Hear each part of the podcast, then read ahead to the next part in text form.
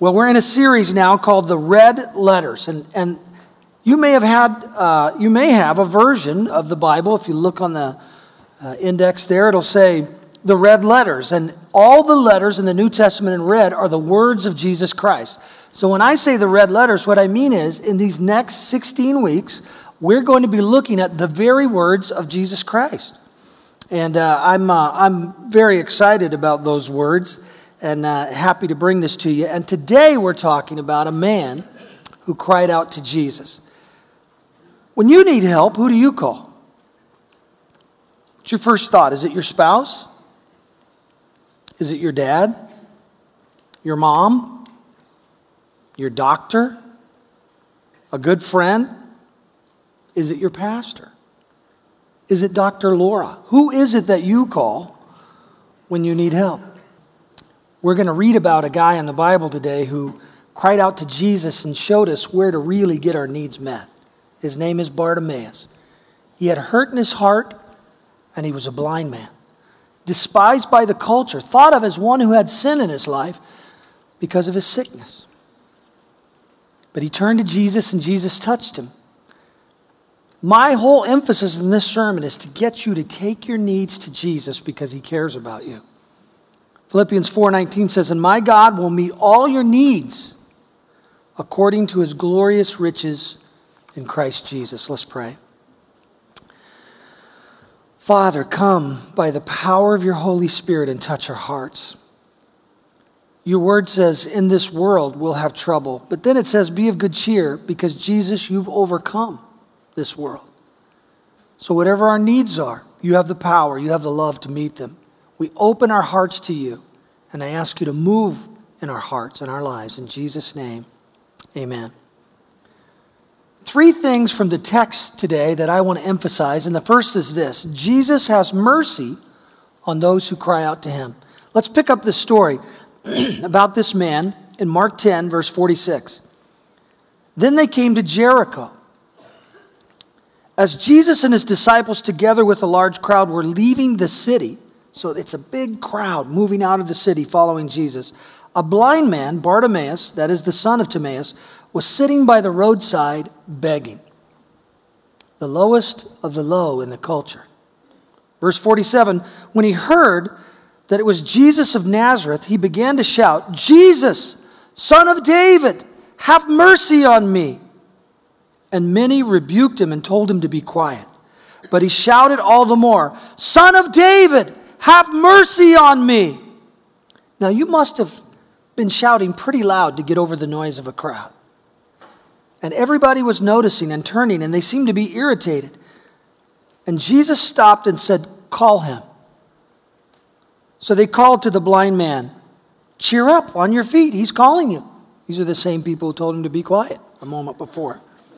Throwing his cloak aside, he jumped to his feet and came to Jesus.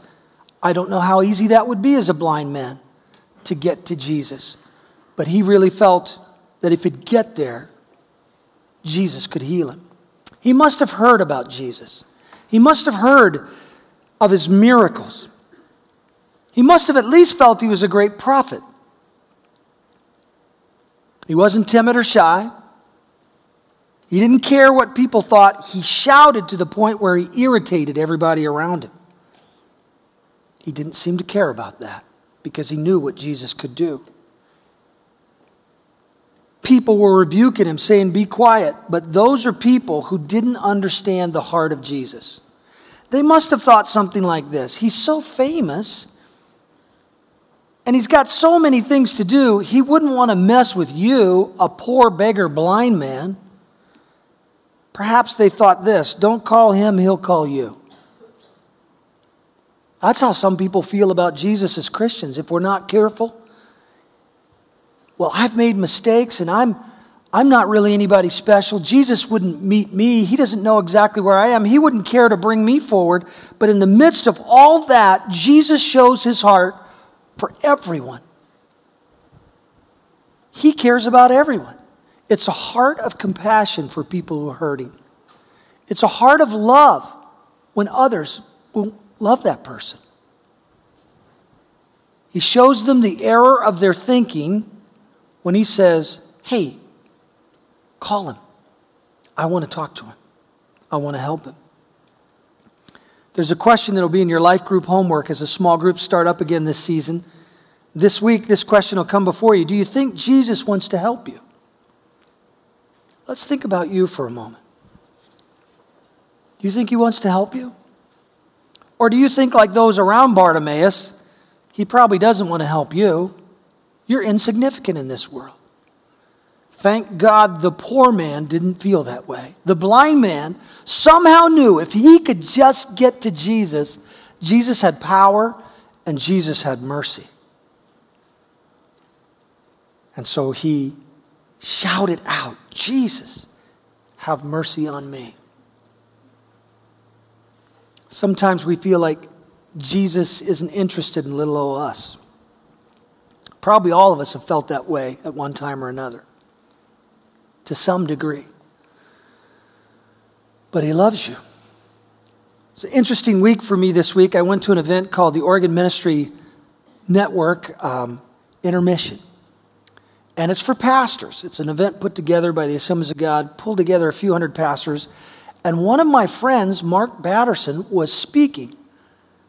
Now, I knew Mark way back when we went to the King Seminary, Jack's, Jack Hayford Seminary in Los Angeles. I would travel in the early days here as a pastor to go to that seminary, and Mark and I would meet up and have classes there. He was a young man who was bright, loved the Lord, and we became friends right away. And after classes, we'd hang out because, after all, we're away from home and trying to figure out what to do in the evening. So we'd eat together, play a little hoops, what, whatever uh, we, we decided to do that night before classes the next day. Well, then I would travel to D.C., where he was pastor, and meet with Dick Foth. So every time I would travel annually to meet with that Dick Foth mentoring group, some of you are familiar with that, that I meet with that guy who pours into my life and a few others. I'd always meet early when I would go with Mark Batterson because we, we were friends when we went to seminary. Here's the deal Mark has become famous. He wasn't famous 14 years ago at that seminary, but he's famous now. He's a prolific Christian author who's had one of his books uh, sell 250,000 copies and is, has a contract to write several more. He's really being listened to. Now, some of you, I want to talk about the emerging church for a moment. Uh, that, that's a, a, group of young pastors who uh, are trying to reach this culture where it's at. And there's kind of a fringe edge of that that's kind of dangerous. But Mark, here's what I want you to know there's some emerging church guys that are right on with Jesus. Don't lump people all together. That's the dumbest thing I've ever heard of. Take each case individually and look at whether they love Jesus and they lift up the word and they're reaching the culture. You know, the Bible says the sons of Issachar understood the times and they knew what to do. Well, Mark, I'm so pleased, has become a speaker that's very popular for the emerging church crowd of pastors. I love that because he's into the word and he's into prayer and he's into the principles, not just new methodology. So he's become famous. He has 24,000 Twitter followers. He has one of the most looked at Christian blogs in the nation, and now he's, he's famous. Well, I knew him before all that. And I remember recently, we were in a staff meeting, and some of the young guys on our staff really like Batterson because, you know, he appeals to that crowd. He's about 10 years younger than I am. And um, I said to him, hey, you know, Mark's my friend. We're, you know, I've, I've known him for a long time. And after that meeting, I had this funny feeling because we hadn't connected much in the last couple years. I thought, well, Mark's famous now. I wonder if he really is my friend. You know, I, I know I consider myself to be his friend, but I don't, I'm not sure he considers me to be his friend. And I just had this funny feeling. But he was coming, and we connected to try to do lunch when he was going to speak at this event that I was talking about. And then Bill Wilson, our superintendent, called and said, Hey, can you pick him up and take him? So I picked him up, and the moment he got in the car, Karen and I were together, it was just on. It was just like it had always been. We were friends, we were talking. I thought, well, maybe we are friends. We were having fun and laughing and sharing stories about what the Lord has done and our dreams and what we hope the Lord would do. And then we get to the event and he's up speaking, and man, he was he just hit it out of the park. I mean, he was blessing and encouraging ministers in an incredible fashion. And then in the middle of his sermon, these are peers that I've been around here in Oregon for these pastors, these two or three hundred pastors. I, I've been around them for probably uh, 20 years hanging out with these guys. And he says, in front of all my, my friends, he says, My friend Stan Russell, when he's speaking. And I forget what he was talking about, but I heard that. And then, and then later, uh, when he wanted prayer, he said, I want my friend Stan to come down here and pray with us. And someone came up to me afterwards because they all esteem him highly. And they said, uh, You're famous. That's what they said to me. You're famous. I said, Yeah, I'm famous for being a friend. That's what I'm famous for. And I thought the guy was pretty sharp. He said, That's the best thing to be famous for. That's, that's a thought for another day. But a good friend is hard to find. And um, afterwards, on the way back home, uh, they shut down the tunnel and he was already late and I was driving him and I had to drive fast and I've asked Jesus to forgive me. But we got to the airport on time. He got out just barely. But before he left, he said this You know, one of the best things about being here this week was reconnecting with you. So when he left, I thought, we are friends. You know, it's nice to know that you have friends who um, have influence and to some degree power. Now, why would I tell that story? Because I want to talk to you about someone who says that he's your friend. Mark's a good guy. Mark has a lot of good thoughts, but there's a teacher who's much, much greater. His name is Jesus Christ. And here's what Jesus says about you in John 5 or 15 15. I no longer call you servants because a master doesn't confide in his servants. Now you are my friends. What? the King of Kings and the Lord of Lords, who has all power in his hands, says that you are his friend. Maybe you don't feel that way all the time, but it's true. Maybe you just need to get with him a little bit so he can remind you. That's why I like it when you come here because the Spirit of Christ is here. And he's reminding you today how much he loves you and that he's your friend. And listen, this friend of yours, Jesus Christ, it's true that he's the King of Kings. It's true that he's the most powerful force in all of the universe. And it's also true with all of that, with all of his majesty, that he considers you to be his friend. Wow.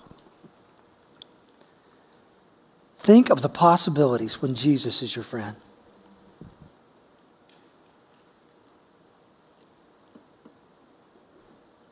Bartimaeus decided that Jesus would have a heart towards him. He hoped for it, and he cried out. And Jesus said, Bring him here.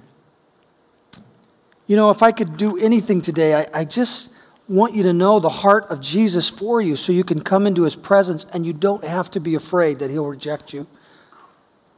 What you'll hear from Jesus is, I have a heart for you. I know what you're going through. Yes, I know about your mistakes. Yes, I know about your trials, but I'm here for you.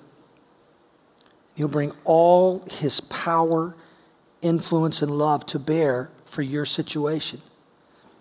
1 Peter 5 7, the amplified version of the Bible says, casting the whole of your care, all your anxieties, all your worries, all your concerns, once for all on him for he cares for you affectionately and cares about you watchfully. I like the way it says he cares about you affectionately. Jesus has mercy, not only on Bartimaeus, but on you and me. Jesus has power, not only available to Bartimaeus, See, I don't think it was just Bartimaeus' eyes that were about to be healed. I think it was heart, his heart too. Sitting and begging with a cup. Thought of by the culture as probably the lowest of the low among people of faith because, after all, you wouldn't be blind if you were close to God. That's what they thought in that day. Jesus was about to heal his heart too. And Jesus has that same heart for us. Now, the second thought I get from this text today that I believe the Lord would speak to us Jesus says to you, What do you want me to do for you? That's what he said to Bartimaeus in Mark 10 51. What do you want me to do for you? Jesus asked him. And the blind man said, Now they brought him. He's been yelling. They bring him before. Rabbi, I want to see. What's your need today? What do you need Jesus to do for you? Hopefully, you're not thinking like others in this passage Good thing Bartimaeus didn't listen to them. They thought God didn't have enough time for an insignificant person like Bartimaeus. Oh, I'm so glad Bartimaeus didn't feel that way. He somehow understood something about not only the power of Jesus, but the heart of Jesus.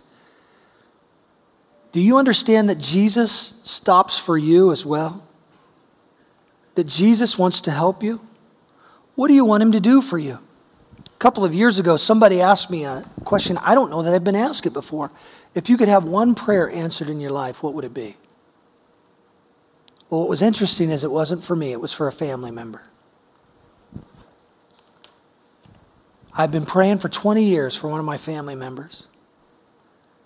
And I won't tell you the story, but I'll tell you this. Just recently, my prayers were answered.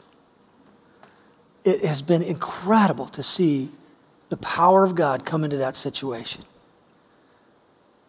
Now, I wouldn't go to him for things if I didn't really believe in my heart that he loved me and he had the power to help, and his heart was towards me. But it's not just towards me. Listen, I've sinned, I've fallen short of the glory of God. I'm no different than you. I'm a human being. That's why I feel a little bit funny about standing up here sometimes, because I don't want you to elevate me and I don't want to elevate myself. We're all trying, I'm just trying to get you to look to Jesus. Now, it's true, I need to do that with my life, not just my words, and I've, I've worked hard at that, to be faithful in front of you and everywhere else but I'm human. I can't meet needs. But I know Jesus meets my needs and he'll meet your needs too because he cares about you and he loves you. John 16, 24, talking about what you need now. Until now, you've not asked for anything in my name. Ask and you will receive. That your joy will be the fullest possible joy. Now, that's good enough for me to say, He'll give you joy. But I really like it when it says the fullest possible joy. That is cool. That He's not only concerned about your physical body, He's concerned about your emotional makeup. Will you ask Him? Will you realize He has a heart for you? Some of you may have heard me talk about traveling with my siblings when we were young. I went to 36 schools before I graduated from college and um, only two colleges and four high schools. Uh, we didn't do homeschool in those days. My dad was a traveling salesman, and we ended up being in about 45 states as far as we can tell. So we were just dropped into a school for weeks or months sometimes and then move on. I had my times tables down, but I missed a little bit of curriculum flow, you know, along the way there. But we had our family together, and one of the things I remember about traveling, we traveled late at night because we were moving on the move quite a bit and, and there were four kids all a year apart. So let's say 9 10 11 12 and we'd sit in the back seat. And when we get tired we'd wake up you know after sleeping a little bit ache a little bit. We'd all have to shift the other way. It's the only way we could sleep together this way sleep together that way. You know if you went two different ways bodies got tangled and it. Was terrible. But then when we were traveling we would be going so long so far we, we would uh, want to stop sometimes and one of the things I remember is the other kids always wanted me to ask dad for things. Ask him if we can stop and get a Coke. Ask him if we can stop and run up that hill. I mean, just dumb stuff. I, and, I, and I was like the, the, the third child, and I never quite understood it. I kept saying, You ask. And they said, No, you ask. You're good at asking. And they'd always talk me into it. And I'd ask, and sometimes he'd say no, but sometimes he said yes. And he said enough yeses to keep me coming back. That's just the way it worked. But why, why would I ask my dad? Well, number one, I thought my dad loved me. I realized that. Uh, number two, I thought he had a heart for me to bless me. Because I'd seen him do it many times before. And number three, I knew he had the resources to make it happen, right? Pull out that wallet, and we were into the goodies in no time, you know? Not every time. Now, when you have an orientation towards an authority that says they like me, they're good, they have a heart to help me, you're more likely to ask and you're more likely to receive. So let me bring that to bear with your thoughts of Jesus Christ, of God the Father, who has a heart towards you. He loves you. He wants to bless you, and He has resources to make it happen when you ask. If you would just come before Him with a heart of expectation to know that He cares, you're going to be blessed because He loves to bless His children. 1 John 5 14, and we can be confident that He will listen to us whenever we ask Him for anything in line with His will. I think that's an important part of that scripture, in line with His will. I'll just say that I've gotten my will a few times, and none of them, not one time was it good. So I've learned that His will is better than my own will for me, and I want to discover that. And so I ask with that in mind. Sometimes I ask for things that aren't good for me, but He has a heart towards me. He'll direct me, He'll help me, and He'll bring His resources to bear. He'll give me the desires of my heart when they're the right kind of desires. Verse 15. And if we know He is listening when we make our request, now that's faith, to believe He's listening, we can be sure that He will give us what we ask for. He has a heart for you. I have a heart for my family. I, I love my wife. And she's such a servant. She works so hard all the time. She's my administrative assistant at work, and um, I'm her administrative assistant at home, is how it, is how it works. But one of the things I, I delight in doing for her, it's just a small thing, is making her coffee. And I'll try to just catch her during the day, say, You want a cup of coffee? And then I'll just get it for her, and we'll sit down and we'll talk. And that, that's a reward for me when we sit down and talk. It's a small thing, but I, I want to I wanna bless her. I love my son. He's at Northwest University in Kirkland right now. It was his birthday last week.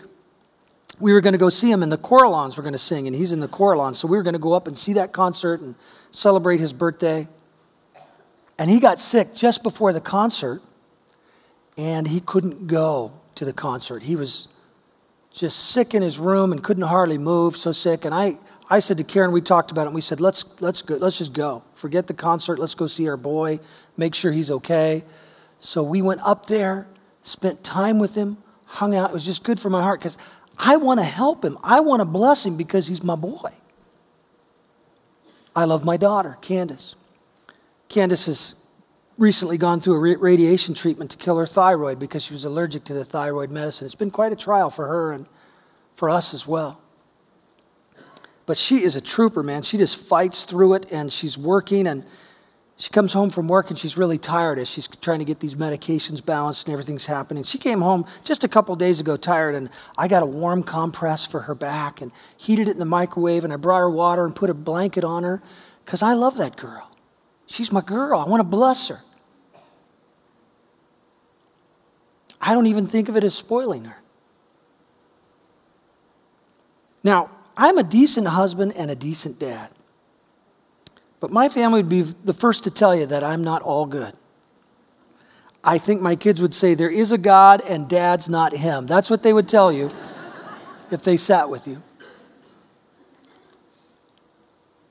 And I'm not perfect, but I have that much love in my heart for my family and much more. Literally, I would, I would give my life so they could live. And listen what it says in Matthew 7 11. If you sinful people know how to give good gifts to your children, how much more will your heavenly Father give good gifts to those who ask him? Our heavenly Father has a heart towards you. He doesn't make any mistakes. He cares about you more than any good earthly dad could care about their children. God the Father, Jesus Christ the Son, they care for you.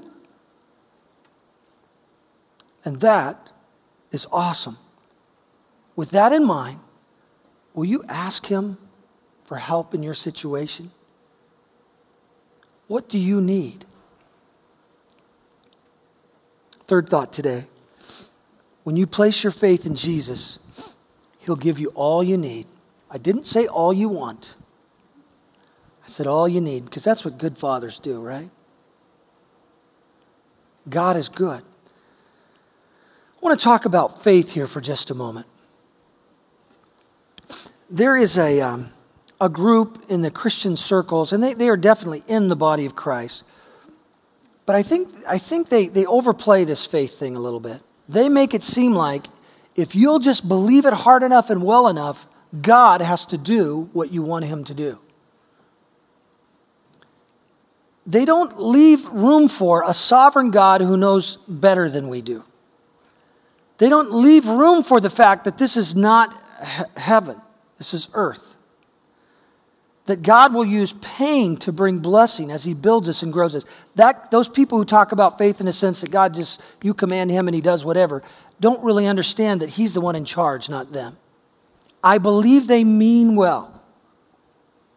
I, you know, they're brothers and sisters in Christ, and I love them, and I, I, you know, I'll even let them pray for me. But sometimes they, they, they just overplay it and make people feel guilty, like, well, you don't have faith, and so, you know, you're not going to get well. It's your problem. I have a friend who was sick once, and someone said to him, well, if you had faith, you'd be well. And he said, hey, you know that story in the Bible where the paralytic was let down the roof from his friends and Jesus healed the paralytic? And they said, Yeah. And he said, Who did it say? Whose faith was it that, that made him whole that day? The guy said, Well, it was their friends. And he said, Hey, maybe it's your fault I'm not healed then.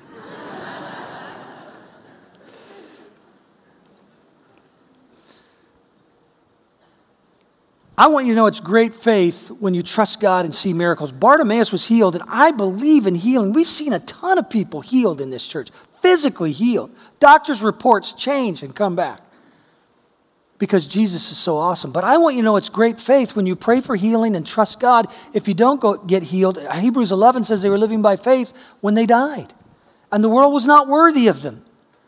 And it was counted as righteousness, it says, unto them. It's faith to believe and see healing, but faith to believe when healing doesn't come, and God honors both of those things. Now, that said, we, you know, when some people overdo it in this area of faith, you, you can't throw the baby out with the bathwater because someone does it wrong and start pull back from faith and healing. You can't do that because you'll miss way too much. It is undeniable that there's a relationship between faith in God and miracles. It's not faith in your ability to believe it, it's faith and trust in God and how great and wonderful He is and that He has a heart towards you. And we see that correlation of faith here in Mark 10 52. Go, said Jesus. Your faith has healed you. And the blind man's healed. Immediately he receives his sight and he followed Jesus along the road. It is faith in Jesus Christ that brings healing. Faith in his ability, not ours. One of the big enemies of faith is fear. Luke 8:50 there was a man who had a daughter that was sick. And he came to Jesus, but when Jesus heard what had happened, he said to Jairus, "Don't be afraid, just trust me and she'll be all right." I believe the Lord would say to us about our fears, "Don't be afraid, just trust me and it'll be all right." When I was a boy, I was afraid of the dark. How many were afraid of the dark when you were a child? How many of you are still afraid of the dark? All right, a few honest people there. I'm not afraid of the dark unless Karen is gone, and when she's gone, I get really afraid. I don't know what it is, it's just weird. She's such a great protector. but as a little guy, I was afraid that there was someone in my room when that light would go out. But it wasn't the closet. You know, some of you open the closet. I never had any fears of someone being in the closet. My guy was under my bed. That's where my guy was.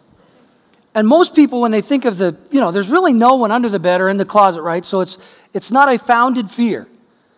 And yet every night I was scared to death of something that wasn't actually there. Most people would think when they have that fear that the guy's going to grab your ankle, you know, grab your leg. I never thought about that at all. My guy had an axe in my mind. and he was going to chop my feet off. I hope there are no kids in here. Cover their heads right now. It's, it's not real. Cover their heads? Well, you can do that, I guess. Their ears is what I meant, though. And not only was he going to chop my feet off, he was just going to keep going. Foo, foo, foo, foo. Ah! You know, and I would see him right there. So you can imagine, my, my parents with four kids, they said, turn your own light off. I mean, they didn't come in and, you know, do all this stuff. So we'd take turns who was going to turn the light off. And I remember when it was my turn, I'd gauge where the bed is and I'd look around and I'd hit that light and, you know, I hit that and then cover up and I was okay once I got the covers over my head. It was a real bummer when I missed the bed, though, I'll tell you that. Felt like a six month scramble to get back up there on that smooth oak floor, you know, running in place. I was afraid of the dark because I didn't know what was out there. You know, as adults in our Christian life, we're like that too. Some of our biggest fear comes from bad things happening that lead us to think worse things could happen. And then we start to fear things that haven't taken place and probably completely unfounded, in many cases for sure. We're afraid of what we cannot see. We face a trial, we don't know what's out there. Terrible things could take place, and the enemy will come in and start to work on those thoughts and he brings fear. And that's why Jesus said over and over again, Fear not, fear not, because I am with you. I read somewhere this week that only 8% of what we worry about are legitimate concerns. That means that 92% of what you and I might worry about will never even take place, if that's true. It is fear of the dark. It is fear of something that might be there that isn't actually there. We need God to help us with our fears too, don't we? The enemy would want to bind you up and make you so afraid of what could happen that you can't enjoy what is happening. And there are a lot of good things around us that are happening. when we come to a difficult circumstance in life, if we're not careful, we'll let the fear of what is out there keep us from faith that God is bigger and will help us. I want to read that again. If we're not careful, we'll let the fear of what is out there keep us from faith that God is bigger and will help us. Now, that's faith. If you'll have this attitude that whatever I face, God is bigger and He has a heart to help me, that's faith. I'm telling you, that's also a mental discipline. Did you know you can make your mind follow your will? It took me a long time to figure that out. I can take a thought captive and say, I'm not going to receive that thought. The Bible says to take thoughts captive that set themselves up against Jesus Christ. And then I'll start to quote scripture Jesus, you say you're with me. You say you love me. Your word says you're powerful and you do miracles. I'm trusting you for the best outcome in this. And life goes better for me. My heart is not as heavy. Now, listen, these are battles, but they're battles between the ears that need to be won in a spiritual sense. Look at the faith of the psalmist here. This is the 23rd psalm I'm about to read you in the New Living Translation. He talks in here about some tough circumstances, but I love his attitude. In the midst of those circumstances that he's not denying, I don't think we have to deny that they're hard circumstances, but in the midst of them, you can hear him speaking faith and placing his trust in God in the midst of those trials. 23, verse 1 The Lord is my shepherd. I have all that I need.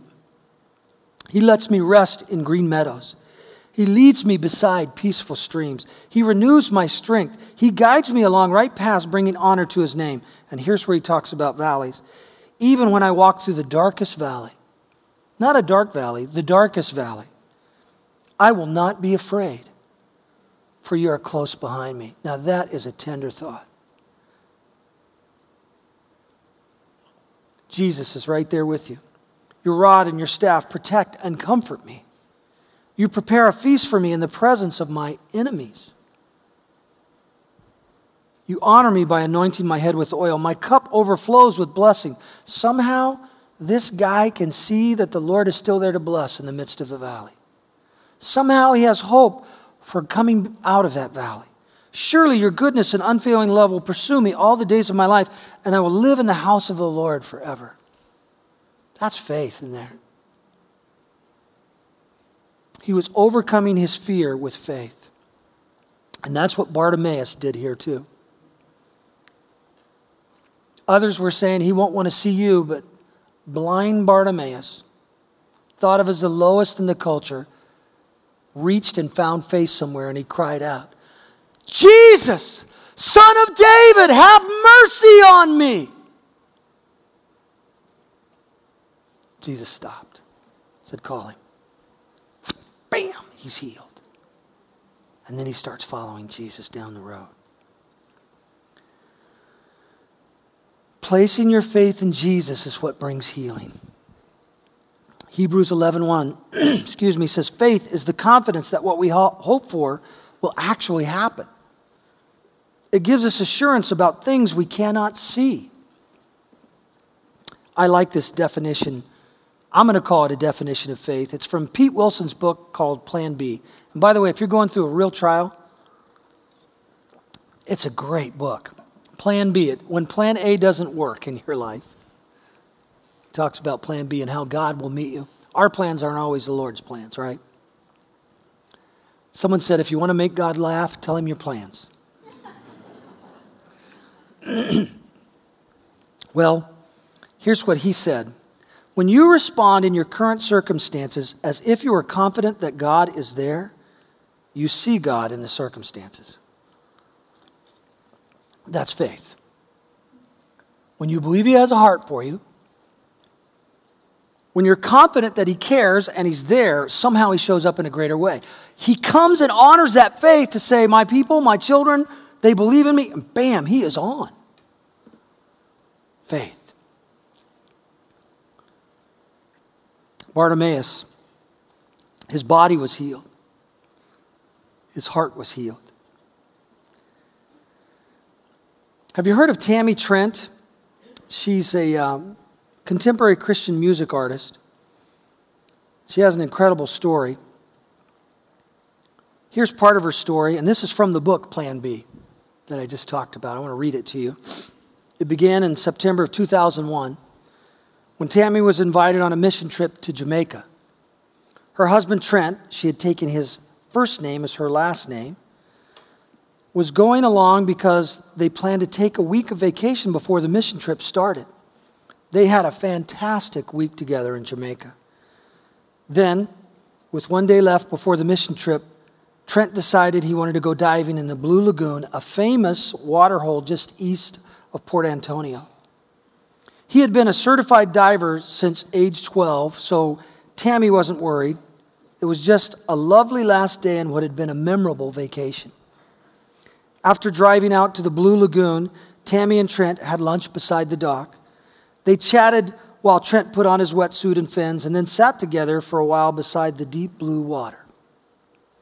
Tammy even took a few pictures at Trent's request. Then Trent slipped into the water. Baby, he said, I'll just be about 15 minutes. When I get back, we'll go do something you want to do. Okay, Trent, she answered nonchalantly. Tammy watched her husband slip into the water and swim out toward the deep hole he wanted to explore. About halfway there, he lifted his head and he waved goodbye to Tammy, and she waved back. She had no idea it'd be the last time she'd ever see Trent alive. Trent was free diving that afternoon, diving without an oxygen tank. So as Tammy sat there watching the water, she would see him bob up every few minutes and catch his breath. She finished her lunch. She got distracted by a boat and some snorkelers in the area. And then suddenly she realized it had been more than 30 minutes since she'd last seen Trent come up for air. It's okay, she told herself, trying not to panic.